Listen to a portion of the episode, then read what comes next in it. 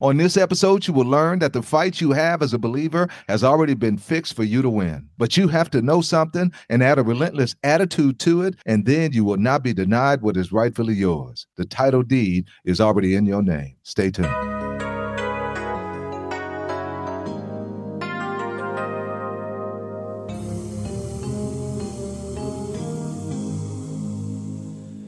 Life was bitter to the core. There was nothing to live for until love came. My name is Harold J. Perkins, and at the age of 17, I was selling drugs and on my way to an early grave. While sitting in my house with about 10 guys, God gave me an out of body experience, and I was lifted above the room. I could see everything moving in slow motion. After that, I got up and put those guys out, and I cried out to Jesus Christ. He came into my life with liberty and purpose then I ran into religion. And it has taken me over 40 years to navigate through religion to fully understand what came into me that day. This podcast is to help put you on a faster track than it took me to get through religion and experience life, liberty, and purpose on a higher level. So get ready. We're about to start a revolution.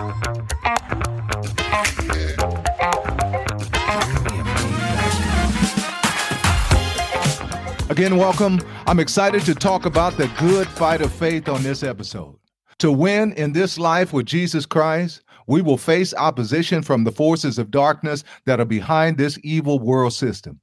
It's easy to see that God, a good God, is not running this evil world system. If we're going to go into this world system and not compromise our integrity and be successful while letting our light shine for Jesus Christ to be glorified, the ones behind this evil system will fight us. But 1 Timothy chapter 6 verse 12 says, "It's a good fight of faith because we go into every battle with the victory because Jesus has already won for us." However, most believers don't know how to fight the good fight of faith.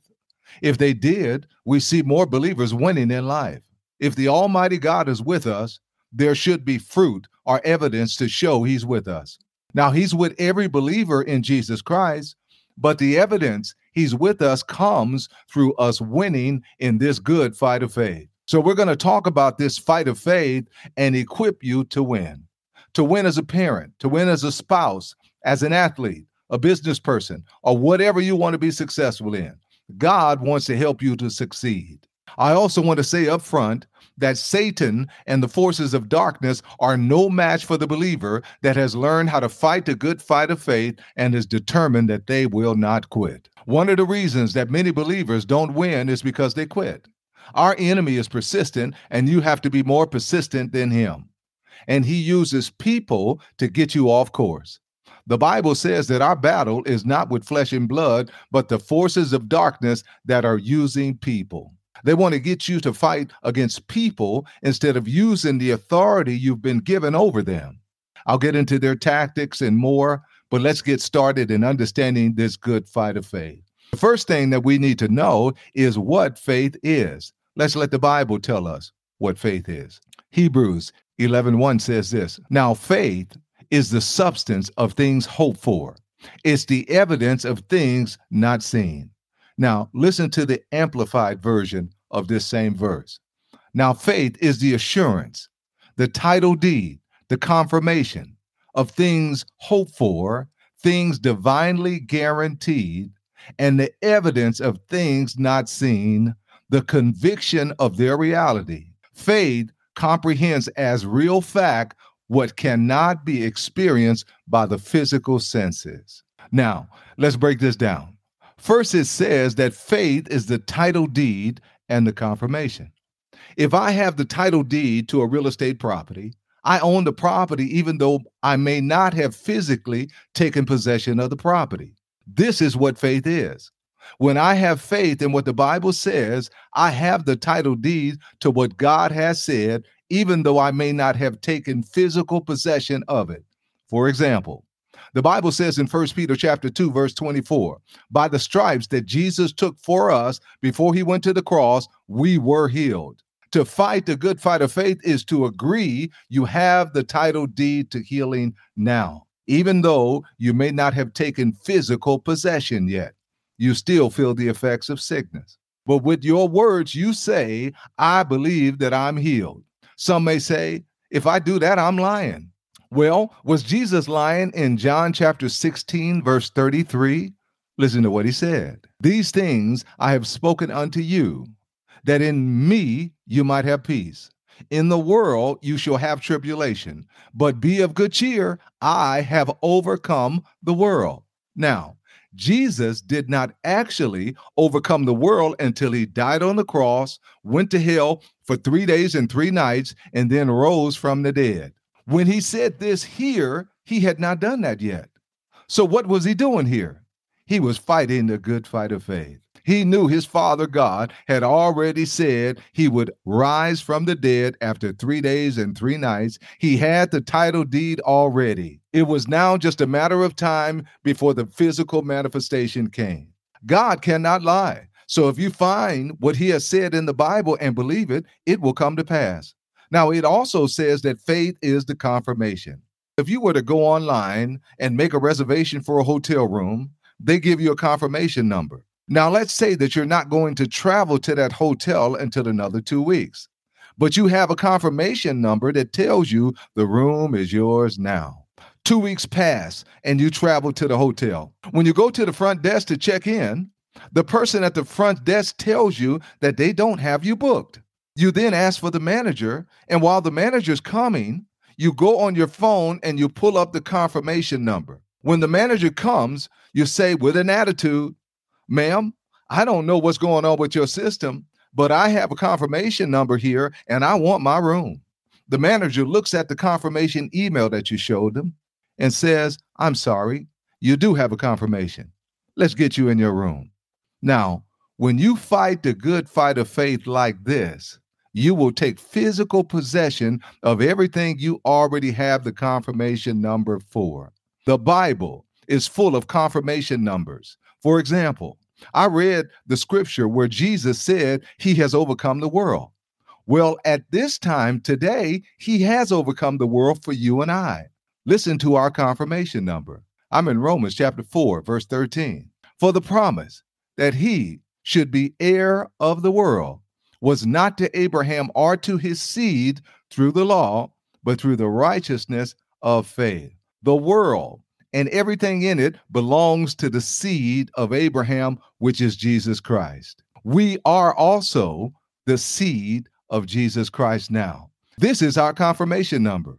But Satan got into the computer system of the hotel and deleted the confirmation number from the system and is trying to tell you you don't have the room, you don't have the world you have to pull out your confirmation number, which is Romans 4:13, and say, The world is mine. This is what I desire in the world, and I will not be denied, is mine now.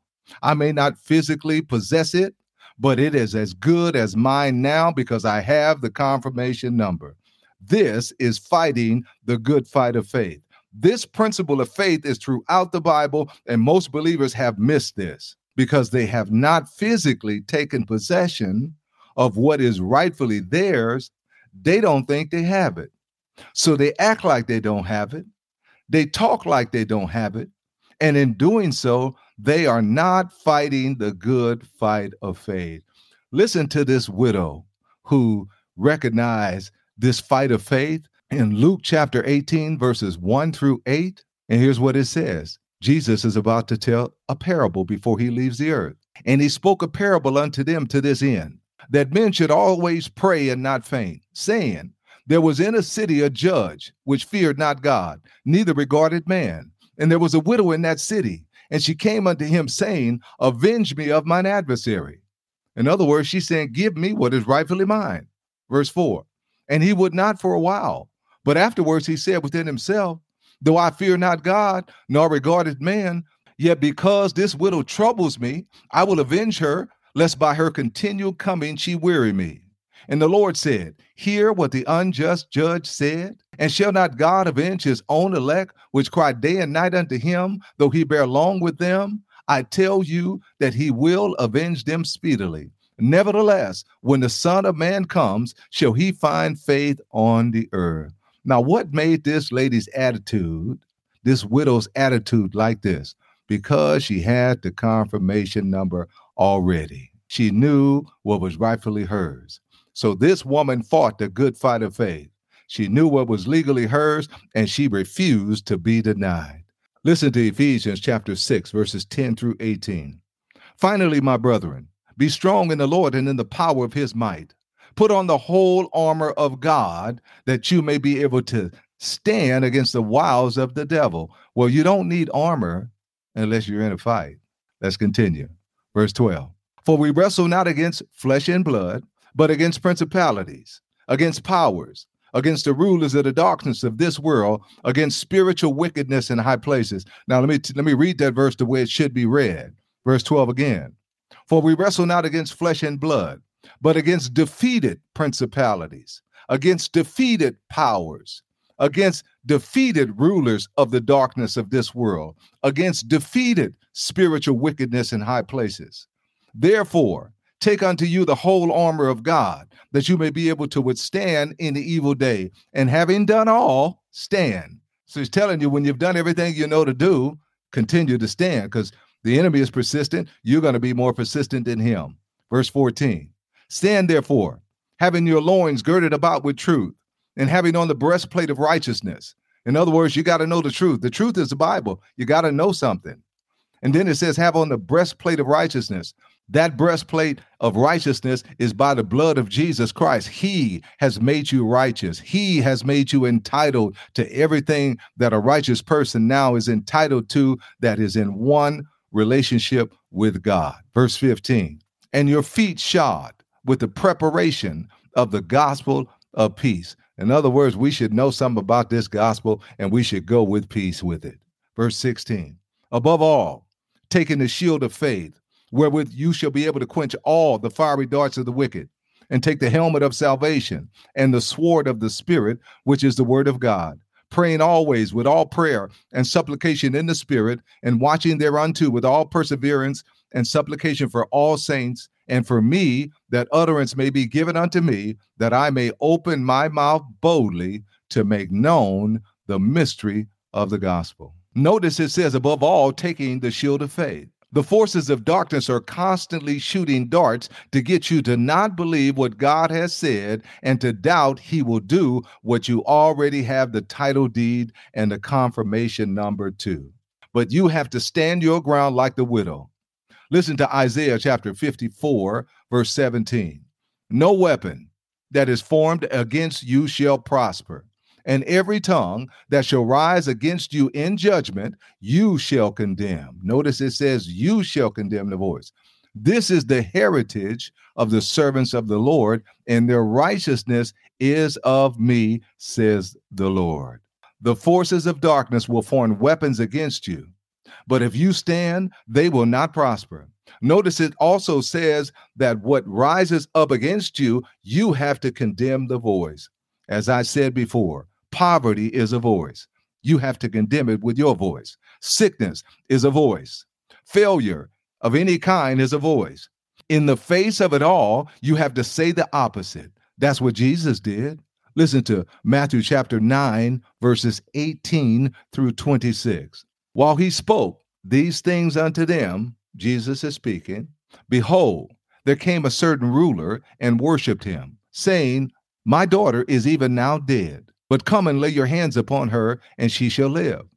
And Jesus arose and followed him, and so did his disciples. And behold, a woman which was diseased with an issue of blood twelve years came behind him and touched the hem of his garment. For she had said within herself, notice she said it within herself, that if I may but touch the hem of his garment, I shall be whole. But Jesus, after she touched him and after she was healed, Jesus turned, and when he saw her, he said, Daughter, be of good comfort. Your faith has made you whole. Now put a pin in right here. If her faith made her whole, then your faith can make you whole. Let's continue. And the woman was made whole from that hour. And when Jesus came into the ruler's house and saw the people making a noise, he said unto them, Give place, for the maid is not dead, she sleeps and they laughed him to scorn. They laughing at Jesus. Verse 25. But when the people were put out, he put that unbelief out. He went in and took her by the hand And the maid arose. She came back to life. And the fame thereof went abroad into all that land. Notice that in the face of death, Jesus said the opposite. She is not dead, but sleeps. He did not call her dead, even though she was dead. We have to do the same. Our words can change our circumstances, just like it did for Jesus and this woman here with the issue of blood. She said she would be healed if she touched the hem of his garment, and she was. The biggest problem with most believers is that they don't understand the power of words. They talk doubt and unbelief. They talk about their problems, their lack of money, their lack of faith, and don't know that they are adding to the problem with their words. I remember when I was struggling financially to provide for my family, but I never talked lack. I talked like I was rich, and riches showed up. My words and my actions lined up with what I was saying, and it changed our lives. The same can happen with you. Fight the good fight of faith and speak victory in the face of defeat. Listen to Second Corinthians chapter 2 verse 14. But thanks be to God who always leads us to triumph in Christ Jesus. Notice it says he always causes us to triumph in Christ Jesus. Our title deed and confirmation number is God always causes us to triumph in Christ Jesus. Not sometimes. If we don't quit, he always causes us to triumph in Christ. Listen to Isaiah chapter 40, verses 1 and 2. Comfort you, comfort you, my people, says the Lord.